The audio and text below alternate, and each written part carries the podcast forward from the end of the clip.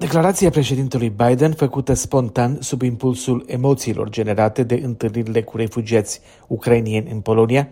că Vladimir Putin nu poate să rămână la putere în Rusia, a stârnit un val de reacții în Statele Unite, fiind considerată de unii o gafă, date fiind posibilele sale implicații și faptul că nu a fost inclusă în alocuțiunile oficiale. Joe Biden a ținut să precizeze că nu a fost o gafă, ci o declarație ilustrând o judecată morală, dar care nu reprezintă o modificare de politică care să desemneze implicarea în schimbare de regim în Rusia.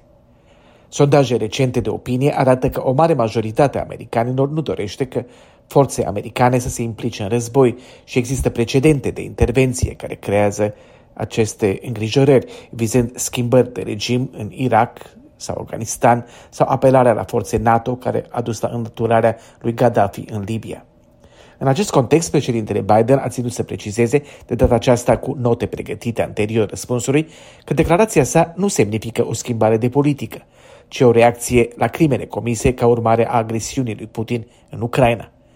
O astfel de remarcă nu ar trebui să surprindă în condițiile în care Biden îl acuzase de acum pe Putin de crime de război și implicația logică este că un criminal de război nu poate conduce o țară.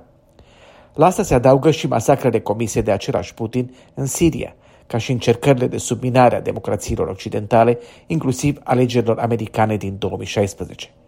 Președintele Biden a făcut apel direct la populația Rusiei, spunând că nu-și imaginează că ea acceptă omorârea unor copii și bunici nevinovați sau distrugerea unor școli, spitale sau maternități. El a spus că Putin este un dictator motivat de dorința de a reclădi un imperiu, care nu va putea însă să anuleze dorința oamenilor de libertate. În acest context este analizată acum și retragerea forțelor ruse din anumite părți ale Ucrainei pentru o aparentă repoziționare, dar și proiectul unui acord negociat recent anunțat. Secretarul de stat, Anthony Blinken, a spus că important este nu ceea ce spune Rusia, ci ceea ce face, temerea fiind că Putin ar putea folosi orice întrerupere de mai scurtă sau lungă durată pentru a pregăti o nouă invazie, în condițiile în care cea de acum eșuează.